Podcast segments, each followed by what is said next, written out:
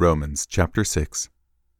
Well then, should we keep on sinning so that God can show us more and more of His wonderful grace? Of course not. Since we have died to sin, how can we continue to live in it? Or have you forgotten that when we were joined with Christ Jesus in baptism, we joined him in his death? For we died and were buried with Christ by baptism. And just as Christ was raised from the dead by the glorious power of the Father, now we also may live new lives. Since we have been united with him in his death, we will also be raised to life as he was. We know that our old sinful selves were crucified with Christ so that sin might lose its power in our lives.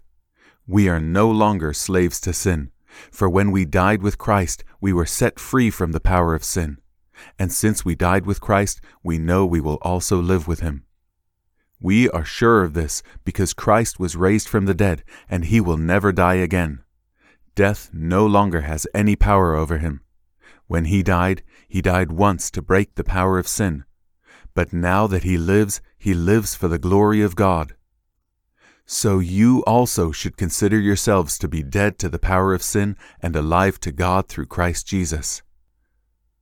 Do not let sin control the way you live. Do not give in to sinful desires. Do not let any part of your body become an instrument of evil to serve sin. Instead, give yourselves completely to God, for you were dead, but now you have new life. So use your whole body as an instrument to do what is right for the glory of God. Sin is no longer your master, for you no longer live under the requirements of the law. Instead, you live under the freedom of God's grace. Well, then, since God's grace has set us free from the law, does that mean we can go on sinning? Of course not.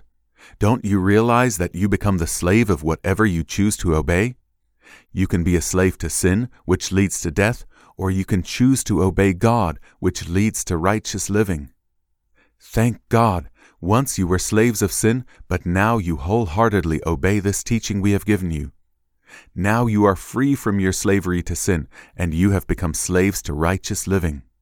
Because of the weakness of your human nature, I'm using the illustration of slavery to help you understand all this. Previously, you let yourselves be slaves to impurity and lawlessness, which led ever deeper into sin.